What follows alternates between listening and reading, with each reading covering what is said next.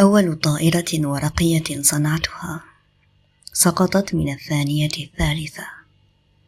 اكتشفت حينها كيف يمكن لأي أحد أن يمنح ثانيتين كاملتين من السعادة لنفسه. لاحقا فهمت أن الخفة ليست كل شيء.